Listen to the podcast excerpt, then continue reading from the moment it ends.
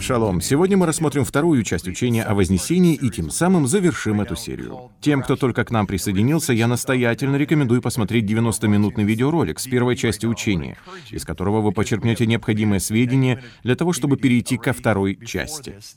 Я хочу поприветствовать всех вас. Мы с вами продолжаем обсуждать тему, требующую очень деликатного подхода. Вознесение или восхищение. В прошлый раз мы с вами рассмотрели свыше 100 презентационных слайдов. Сегодня мы подходим к завершающему этапу нашего исследования и подытожим все, что мы узнали из этой серии учений о Вознесении. К данному проекту меня подвиг разговор с группой служителей, перед которым меня попросили выступить. Они были заинтересованы в том, чтобы узнать, какова греческая и еврейская позиция по вопросу Вознесения, в чем заключаются основные положения веры и что Бог для нас приготовил в этом отношении. Итак, вот чем я собираюсь с вами поделиться, и думаю, что в ходе изучения этой темы нам удастся положить конец возникшей неразберихе, которая, впрочем, неплохо взбудоражила умы. И сегодня мы завершим вторую часть учения о Вознесении. Сейчас я хочу, чтобы вы записали несколько мыслей, прежде чем я перейду к основному материалу. Первое, о чем я хотел сказать, это отвлекающие моменты. При рассмотрении темы Вознесения мы должны понимать, что существует два направления мысли, касающиеся не только греческого и еврейского подхода, но самой установки, верю я в Вознесение или нет. На самом деле происходит вот что. Поскольку люди склонны делать предсказания о том, когда произойдет Вознесение, и в назначенное время оно не происходит, это тут же толкает нас к тому, чтобы не верить в Вознесение.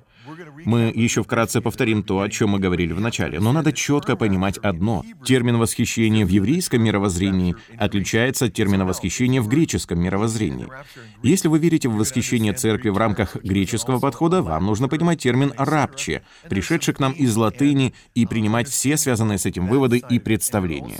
То же самое относится к идеям и представлениям еврейского подхода. В еврейском понимании восхищение попросту означает воссоединение и собрание, как сказано во Второзаконии 3 31.6.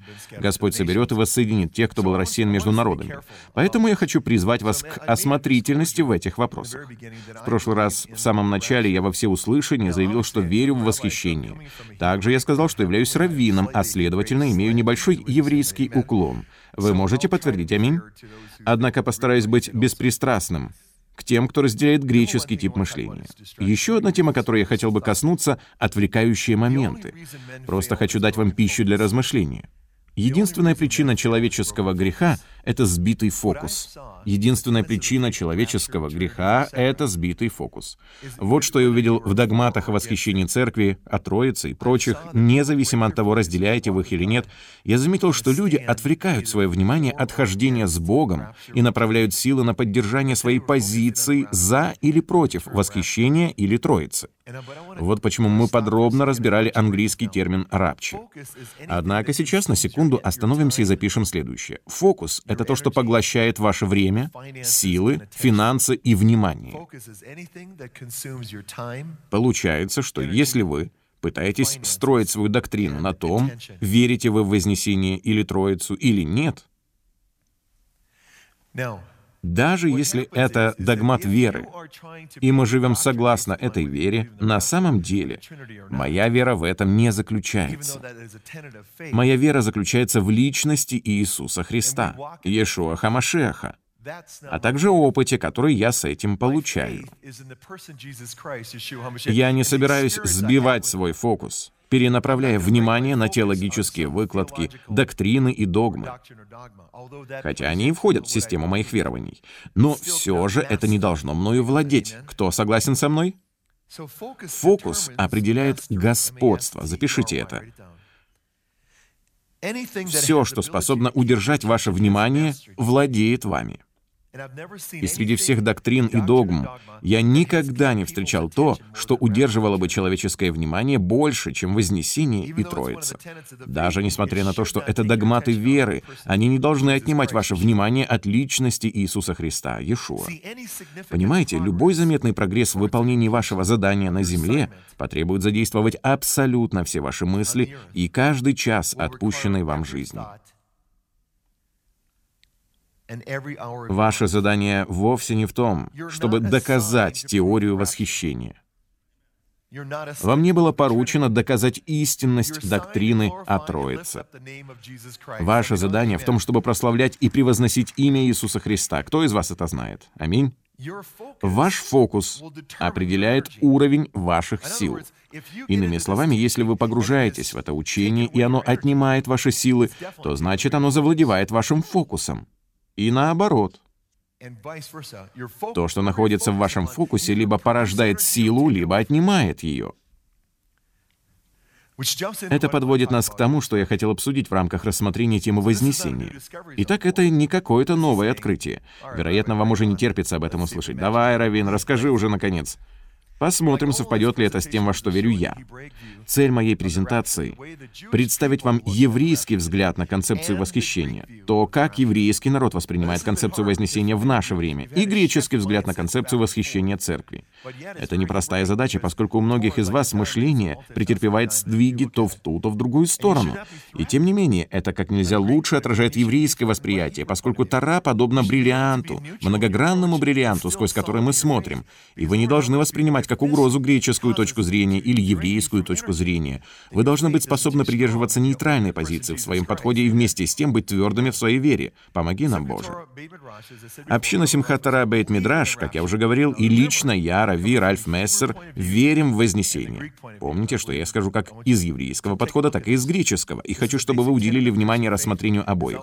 Одну из основных доктрин христианской веры, как это изложено в данной презентации еврейского и греческого подхода к этому вопросу. Очевидно, что сам я склоняюсь к еврейской концепции. Следует помнить, что в представлении евреев Тара подобно бриллианту с множеством граней, а Мидраш предполагает несколько точек зрения. Дамы и господа, вам необходимо вникнуть в то, что я сейчас говорю, поскольку я вам гарантирую, вы будете рассказывать об этом сотни раз. Люди не понимают, откуда вы взялись с такими еврейскими взглядами. В соответствии с еврейской традицией, во времена Иешуа концепция в Мидраше Тары никогда не принимала вид «или-или», только «и». Для еврейского мышления не характерен выбор «или-или». Концепции принимают вид «и», поскольку по закону прогрессирующего откровения завтра мы будем знать больше, чем сегодня. Вы согласны? Это вполне доказуемое утверждение. Откуда мы это знаем? Есть такое уважаемое издание, вы обязательно должны оформить себе подписку. Это замечательный журнал, печатающий важнейшие сведения, которые я активно использую для своих учений. Называется он «Библейский археологический вестник». Его можно приобрести через наш Центр древнееврейских исследований. Библейский археологический вестник, он освещает актуальные события в области археологических исследований и раскопок в Израиле. Другими словами, нам не следует воспринимать как угрозу греческие строймысли или еврейские строймысли, или оба сразу, поскольку согласно Таре, по закону прогрессирующего откровения и благодаря археологическим раскопкам в Израиле, завтра мы будем знать больше, чем сегодня, не так ли? Поэтому, говорю вам, люди, когда вы утверждаете, что ваша вера зиждется на твердом доктринальном основании, имейте в виду, что следующая археологическая раскопка может открыть нечто такое, что изменит ситуацию в будущем. Будьте осмотрительны. Еврейский взгляд на Вознесение, давайте быстро повторим, о чем мы говорили в прошлый раз. В рамках еврейского мировоззрения подчеркну, что сейчас мы рассматриваем еврейский подход. Вера в Мессию и воскресение мертвых идут рука об руку. Вера в Мессию и воскресение мертвых идут рука об руку. Это настоящая неожиданность для многих пасторов, поскольку среди них почему-то закрепилось мнение, что еврейское мышление, еврейский народ никак не связывает эти вещи. Еще как связывает. Без воскресения — это еврейский взгляд, то, как евреи на это смотрят. Нет веры в Мессию и наоборот. Разве не поразительно? Евреи на самом деле в это верят? Итак, каков же ответ? Да. Еврейский взгляд на Библию подразумевает, что вы должны верить в воскресение, чтобы верить в Мессию. Воздайте Богу хвалу. Разве это не чудесно? Такова позиция ортодоксальных евреев. А теперь рассмотрим теорию, которая называется «Евангелическая теория диспенсационализма». Вы все о ней уже слышали. 99,9% всех пасторов и учителей преподают эту теорию. Еще раз хочу подчеркнуть, что это всего лишь теория. В центре внимания суд на земле. Именно таков фокус. Не избавление на земле, а суд на земле, согласно греческому мировоззрению. Первый период — эпоха закона до смерти Мессии на древе. Вторая стадия этой диспенсационной теории — эпоха благодати, век церкви, который наступает после смерти Мессии на древе. Затем мы переходим к предмету нашей дискуссии. Претрибулационное восхищение, вознесение до наступления периода Великой Скорби. В этом достаточно легко разобраться, поскольку если вы понимаете осенние праздники, то вы без труда поймете, о чем мы говорим. Осенние праздники, как вы знаете, включают три события — Рош-Хашана, Йом-Кипур и праздник Кущей. Греческое мышление соотносит Рош-Хашана с претрибулационизмом, восхищением до Великой Скорби, Йом-Кипур с медтрибулационизмом, восхищением во время Великой Скорби, и праздник Кучи с посттрибулационизмом, восхищением после Великой Скорби. Их теория точно согласуется с еврейскими осенними праздниками. Но поскольку их не обучали Таре, и я каюсь, что не обучал их Таре, они изобрели эту теорию, говоря в свое оправдание. Мы покопались в Писании, и вот к чему пришли. Так что, они ошибаются? Нет, они вовсе не ошибаются в своих верованиях. Практическое применение — вот что отличается в еврейской и греческой модели. Каково наше видение? Наша цель — обучать Таре, не так ли? Два должны стать одним и оставаться вместе. После претребования трибулационного восхищения наступают семь лет великой скорби, а затем тысячелетняя мессианская эра. Это этапы евангелической теории диспенсационализма. Теперь давайте рассмотрим Божий семитысячелетний план искупления и фокус еврейского мировоззрения. В центре внимания — избавление на земле. В греческой модели — суд на земле. С одной стороны, проповедники стращают, что если вы не покаетесь, то будете осуждены и так далее и тому подобное. С другой стороны, еврейский подход утверждает, что дети Израилева вышли из Египта не потому, что делали все правильно и не грешили. Они вышли из Египта, потому что у них был неизменно пребывающий с ними Бог, который вникает во все человеческие дела и помогает нам. Разве нет? В этом состоит отличительная особенность еврейского менталитета. Греческий менталитет обуславливает наше стремление поскорее покинуть землю и попасть на небеса. Это легло в основу греческого подхода. А еврейский подход состоит в чем? Бог приходит с небес на землю. Такова разница подходов. Итак, когда мы смотрим на Божий семитысячелетний план искупления, и мы отмечали это ранее, еврейский менталитет — это выбивает у людей почву из-под ног, в связи с чем нужно быть очень осмотрительными в распространении этой информации среди подавляющего большинства служителей. Когда я говорю, что мы снова вернемся в Эдемский сад, они не понимают этого. Ну да ладно. Начиная с вечности в прошлом Эдемском саду, согласно еврейским представлениям, мы совершаем круг праздников или цикл Божьих Моэдим. Первый период разрушения, длящийся первые две тысячи лет, от нуля до 2000 года. Оно называется запустение. Второй период — наставление. Вторые две тысячи лет, от 2000 до 4000 года, начинается при жизни Авраама. Третий период называется веком Мессии. Это похоже на диспенсации в греческой модели, однако евреи не называют это диспенсациями. Они называют это движениями в Мессии. Третий период, третьи две тысячи лет, от 4000 до 6000 года называются Дни Мессии. И четвертый период называется Будущий век. Это последние тысячи лет, от 6000 до 7000 года.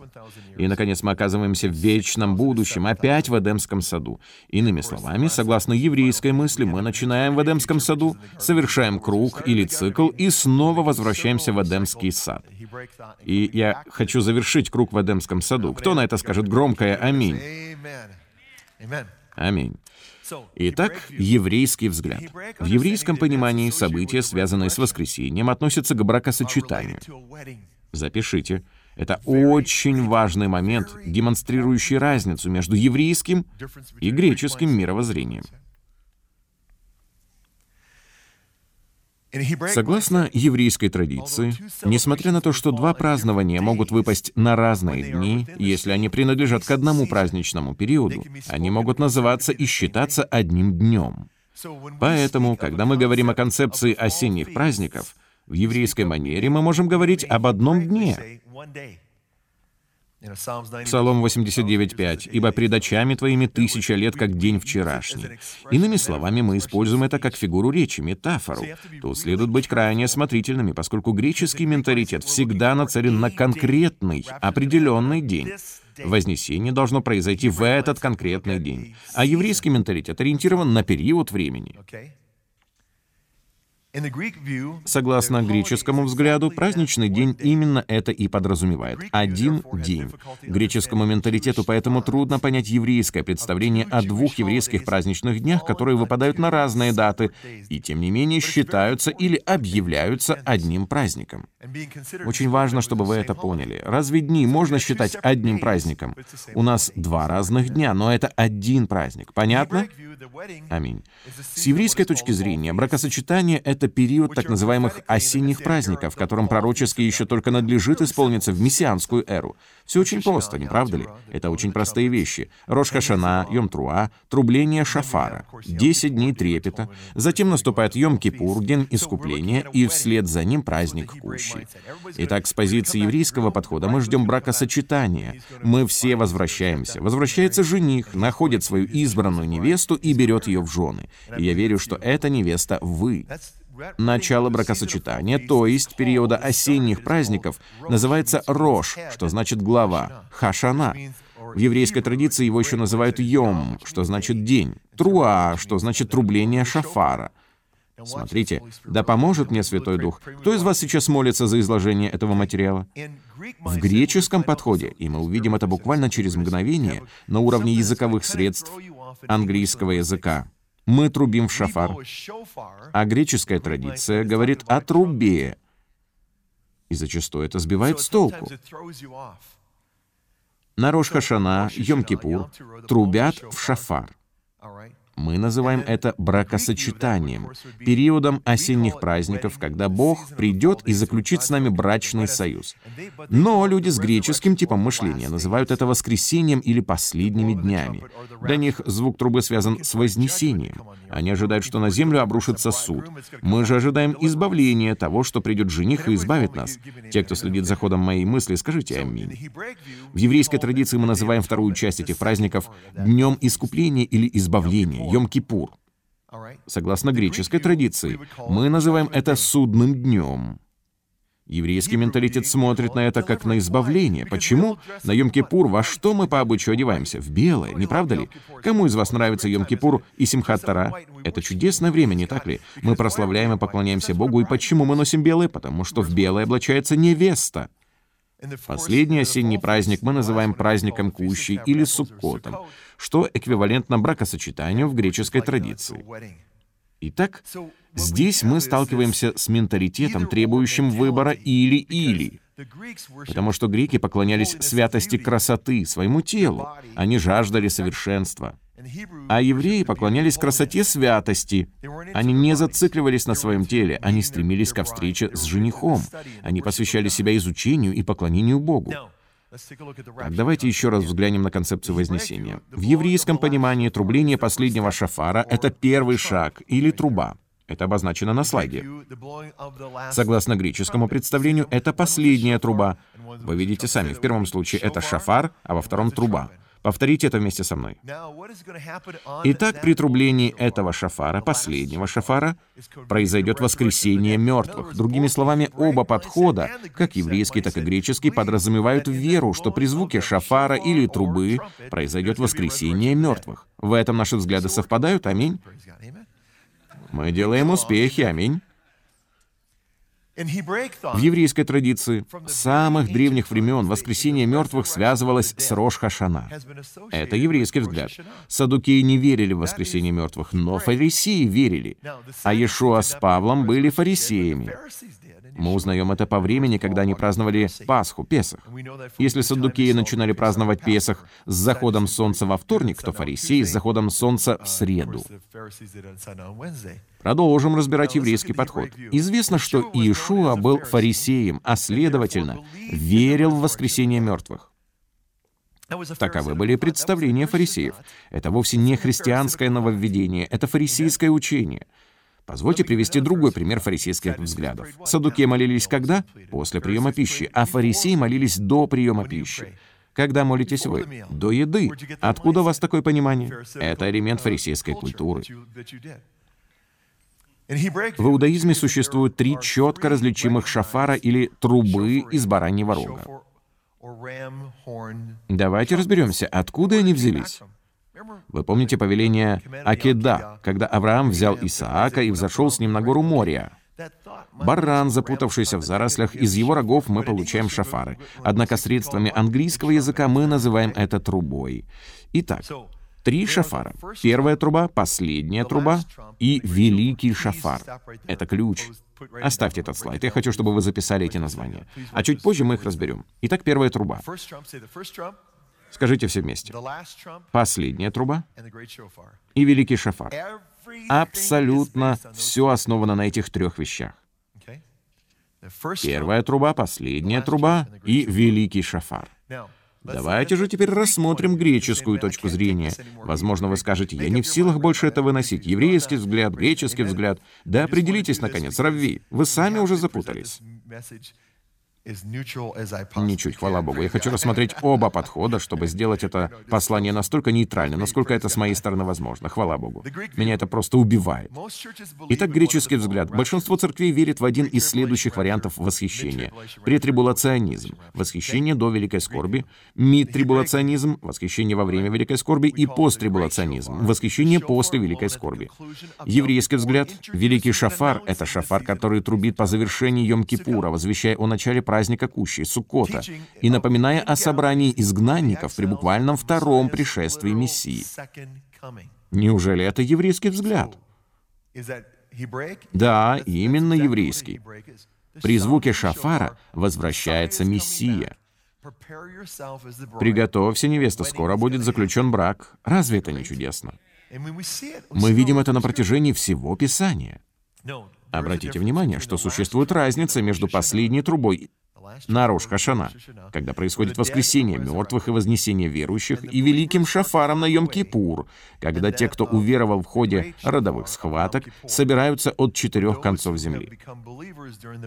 А сейчас я хочу задать вам вопрос. Вы верите, что Бог собрал и воссоединил вас? Вы верите в это? Он сделал это, нет никаких сомнений. Те пастора, которые смотрят нас сейчас, присутствующие в этом зале, группа рожденных свыше, исполненных Духом христиан, которые обратились к Таре, Божьему учению, наставлению, древнееврейскому мировоззрению, воспринимают ли они как угрозу греческую точку зрения? Нет. Верят ли они в вознесение? Да.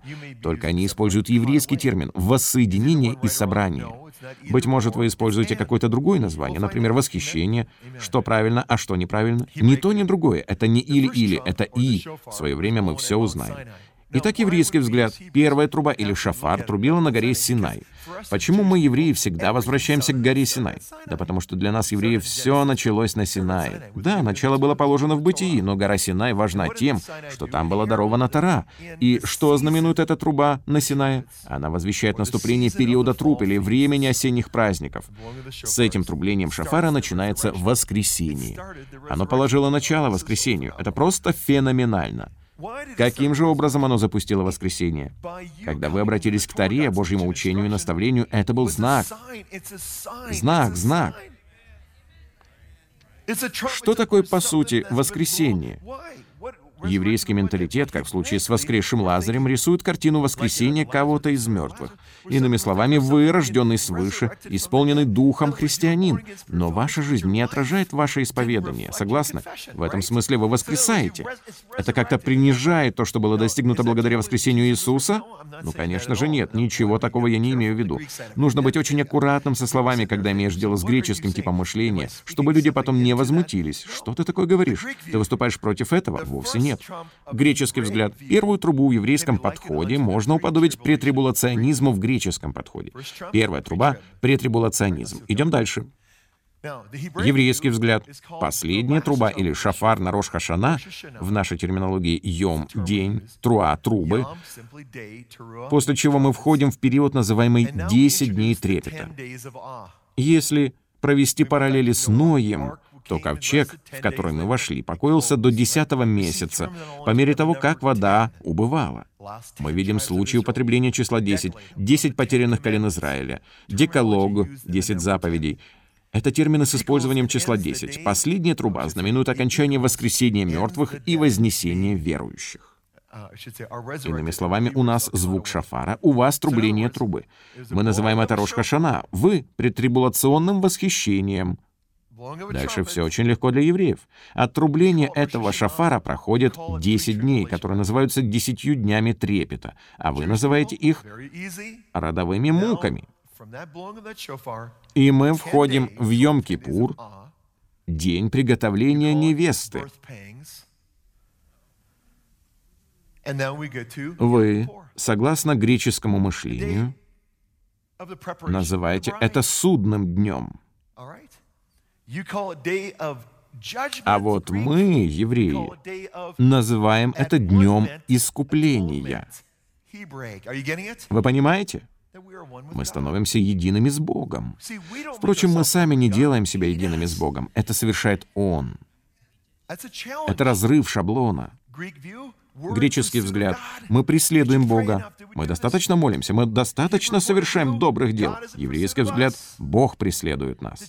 Это меняет нас. Кто из вас в недавнем прошлом не мог даже правильно написать слово «тара»? Ну уже.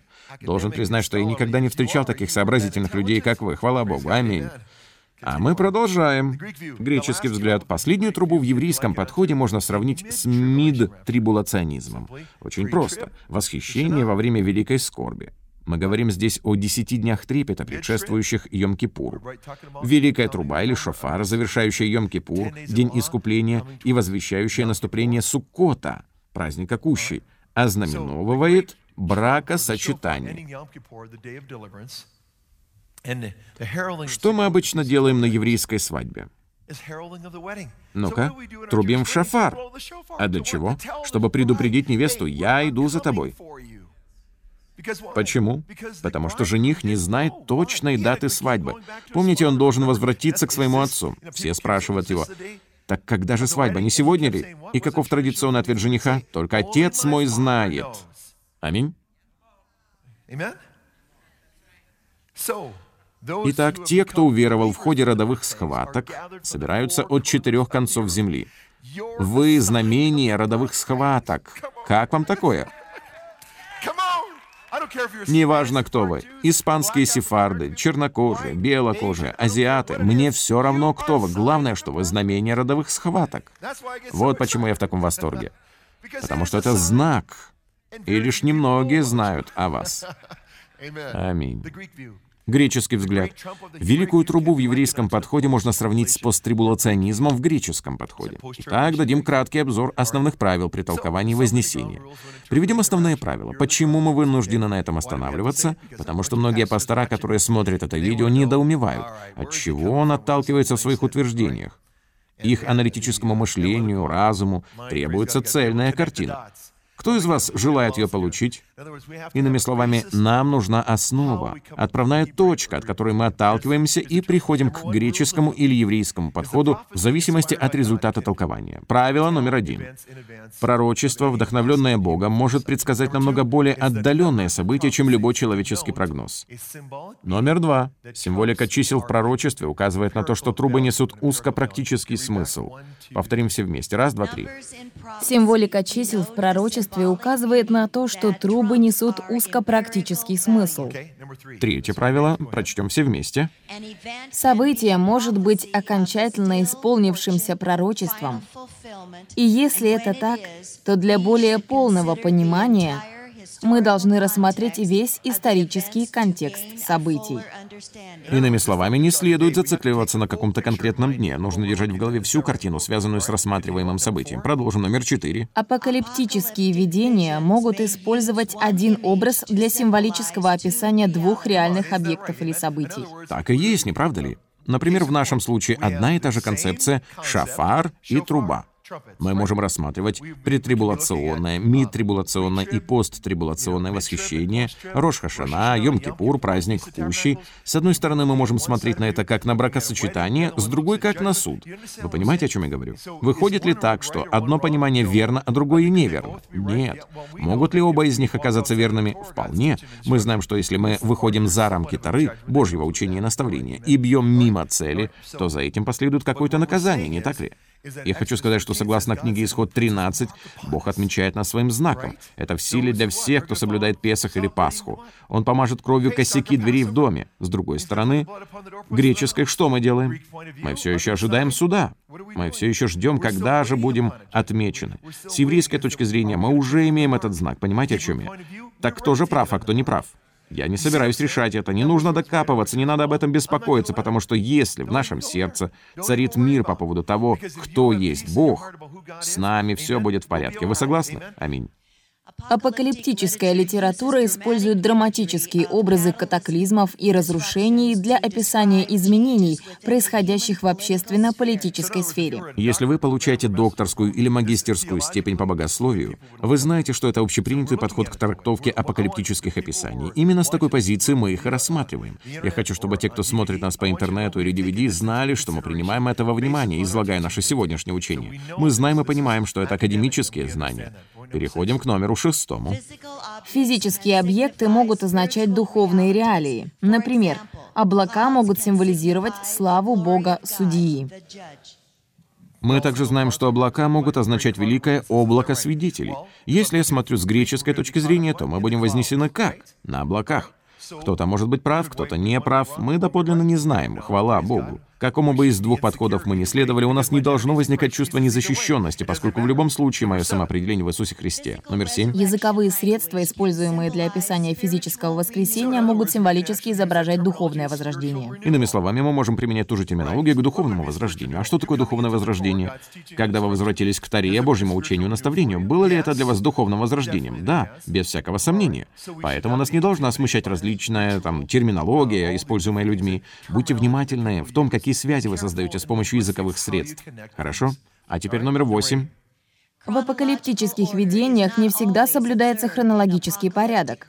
Так и есть, иными словами, описываемые события не всегда идут в четкой временной последовательности. Между тем, именно четкости и последовательности мы ожидаем. Почему? Потому что мы пришли от концов Земли и разделяем греческую точку зрения. Нам близок логический подход, но не все и не всегда подвластно логике. Аминь, номер девять. Первое пришествие Христа катапультировало человечество в последние дни его первое пришествие. Иными словами, мы знаем, что с тех пор, как пришел Мессия, произошли огромные перемены. Мы познакомились с Тарой, Божьим учением и наставлением, церковь узнала о прощении Мессии и многое-многое другое. Короткий экскурс в историю, рассказывающий о людях, которые, будучи увлечены идеей конца света, предсказали даты Вознесения, оказавшиеся ошибочными. Все это я говорю вам с одной целью — заложить в вас основание. Кто из вас согласен, что после 150 слайдов презентации какое-то основание я вас все-таки заложу? Итак, от чего бы я вас предостерег? Я не хотел бы, чтобы вы утратили веру в Вознесение вследствие всех этих несбывшихся предсказаний. С другой стороны, мы должны убедиться в сбалансированности своего подхода. Я постоянно это повторяю. Сбалансированный подход к данному вопросу. Еврейский взгляд подразумевает воссоединение и собрание. Я верю, что это произошло с вами, когда вы пришли к Таре. Это конечная точка? Нет, многие из вас в конце концов окажутся в земле израильской, и это будет другое прогрессирующее откровение. Я не знаю, что там произойдет, а может ли случиться то, что отражено в греческой точке зрения, что Господь вернется, и при звуке шафара мы все мгновенно будем взяты с земли, как Енох и Илья, да, так вполне может произойти. Мы не выступаем против какого-то из двух подходов. Напротив, интересно принять к рассмотрению обе точки зрения. Теперь вот на что я хочу обратить ваше внимание. Я покажу вам на примерах, почему следует остерегаться людей, предсказывающих последние времена. Надеюсь, мне удастся получить хоть одно «Аминь» на это. Аминь. Хорошо. Давайте приступим к первому пункту. Прочтем все вместе. 156 год нашей эры. Монтан из Пипузы, современная Турция, убеждал верующих, что Христос может вернуться в любой момент. Какова же была главная идея? Они стремились вернуть церковь к первоначальной простоте под прямым руководством Святого Духа. Последователи Монтана считали, что они являются духовной элитой тысячелетнего царства, которое установит Христос по своем возвращении. Христос будет править землей тысячу лет совместно с этими людьми, составляющими его правительство. Вследствие такого упорного злоупотребления пророческим предвидением, церковь на Востоке столкнулась с тем, что верующие начали подвергать сомнению каноничность последних последней книги Библии, книги Откровения. Пункт номер второй. Давайте прочтем. Ну-ка, все вместе. 160 год нашей эры. Монтан учил, что личное откровение имеет больше вес по сравнению с учением апостолов о Вознесении. Аминь. Итак, мы начинаем видеть общую картину. Почти все современные точки зрения на Вознесение ссылаются на труды этого человека. Ранние доказательства их вероучений уходят корнями в 177 год нашей эры. Сколько же людей с самого начала предсказывало Вознесение? Ну-ка, номер три. Ириней, крестный отец раптуризма, в 177 году нашей эры начал учить, что тысячелетнее земное царство Христа установится сразу же после второго пришествия. Каждый день творения соответствует тысяче лет. И по истечении этих дней мир завершится тысячелетним царствием. Этот человек, ученик великих учителей, в своих изысканиях подошел к тому, что предсказал Вознесение, и, как свидетельствует история, стал готовить к этому людей. Многие были настолько переполнены страхом, что началась череда самоубийств. Им казалось, что если они совершат самоубийство, то не испытают боли, поскольку все равно будут вознесены. А мы продолжаем. Ириней заложил основы миллинаризма или хилиазма, имеющего три главных направления — премиллинаризм, постмиллинаризм и амиллинаризм, что было решительно отвергнуто отцами ранней церкви. Разве не замечательно, что все труднопроизносимые названия читаете вы, а не я? Согласны? Аминь. Вам следует хорошенько готовиться к нашим слайдам. Ириней предсказал, что мир прекратит свое существование через 6 тысяч лет после своего зарождения. Следующий слайд. Пункт номер 4. Священник Ипполит предсказал, что вскоре миру придет конец, и по размерам Ноева ковчега определил точную дату, когда это произойдет — 500 год нашей эры. А вот и еще один человек, который предсказал Вознесение. Сбылось ли его предсказание? Нет, идем дальше, номер пятый.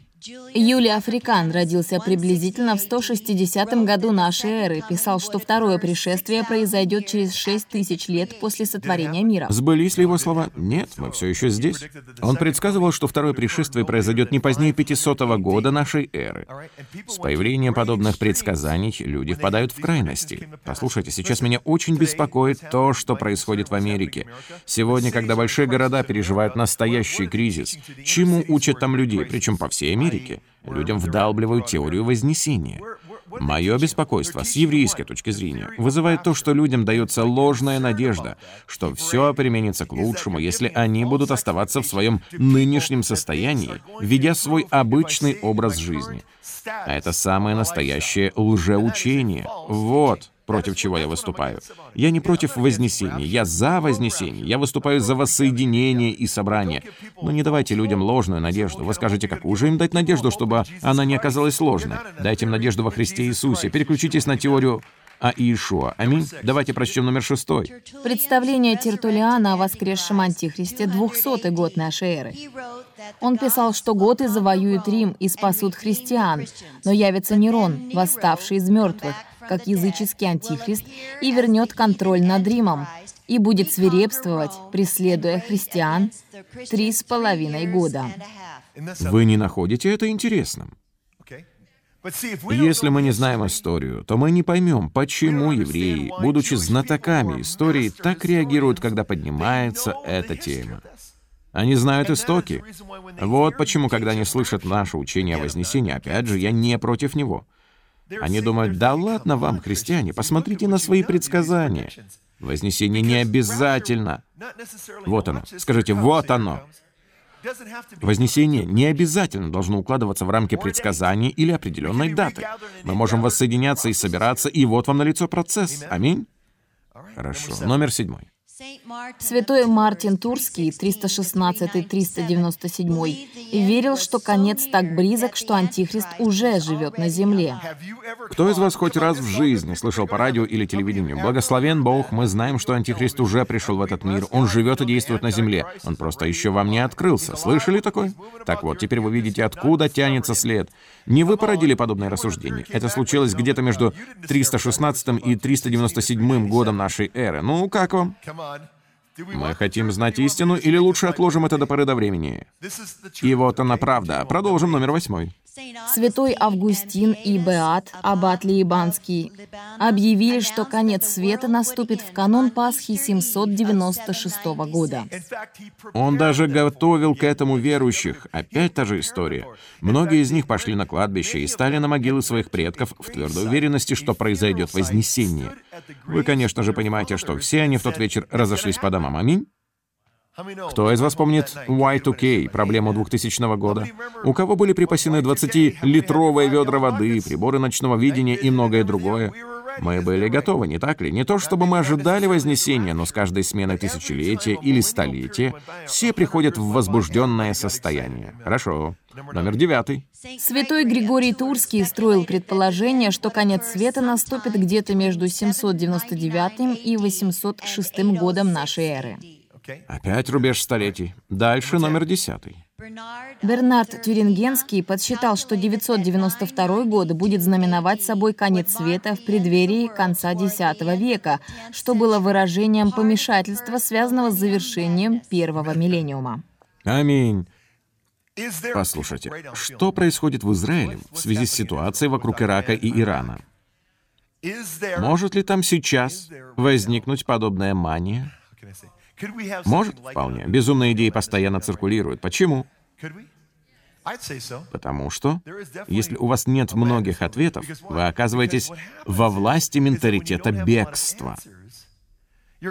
Мне нужно бежать отсюда. И вы знаете, он основан на страхе, а не на вере. Аминь. Следующий слайд. В дальнейшем теологические теории предстоящих концов мира включали представление об историчности апокалипсиса. Вот давайте сейчас остановимся. Это называется теория приближающегося конца. Иными словами, конец света постоянно переносится. Вспомните хотя бы 1988 год, когда вышла книга «88 причин, почему Иисус вернется в 88 году». Слышали про этот конец света? Аминь. Эта идея постоянно вращается среди нас. Мы великодушно прощаем неудавшихся предсказателей и упорно движемся дальше в том же русле. Реформацию, подстегнувшую спекуляции вокруг миллениума, поиски реального антихриста, обильный поток предсказаний в Англии, дербиизм, повлекший за собой идею дробления завета, и цикл романов-бестселлеров о оставленные, который донес концепцию Вознесения до широких масс. Разве мы не живем в эре оставленных. Выступаю ли я против серии книг «Оставленные»? Нет. Если они направляют вас к Иисусу Христу и побуждают верить в Него, то я за. Но если из-за этого вас переполняет страх и в жизни образуется застой, то тогда я против. Я твердо убежден, что если наш подход к жизненным вопросам основан на страхе, а не на вере и уверенности в Иисусе Христе, то вы впали в лжеучение. Я понимаю, что это нелегко слушать. Кто еще меня любит? Аминь. Но это чистая правда. Нам нужно разобраться в том, что такое вознесение с еврейской и греческой точки зрения. Давайте прочтем примечание. Примечание. Остерегайтесь предсказывать дату Вознесения. Вместо этого сосредоточьте все внимание на Иисусе, Иешуа. Аминь. Воздайте ему хвалу. Аминь.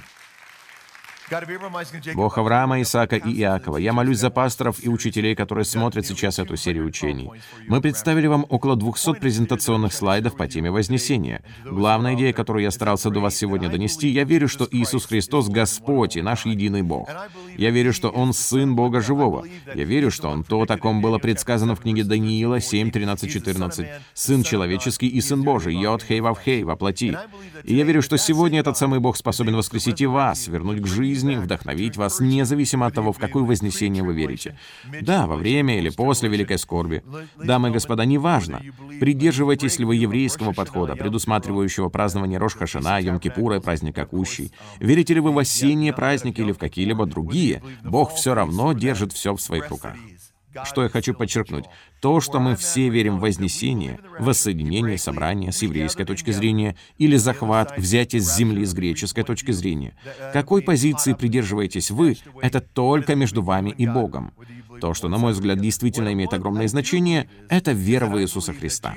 Если вы исповедуете Его своим Господом и Спасителем, если вы верите, что Он умер на кресте за ваши грехи и после этого воскрес, вот что по-настоящему важно. Опираясь на такую веру, Он воскрешает нас, ободряет и поддерживает вас как одного нового человека в Боге. Он вас соединяет и собирает 10 потерянных колен Израиля. Он возвращает нас к такому состоянию в нашей жизни, когда мы всем своим существом любим всемогущего Бога. Аминь.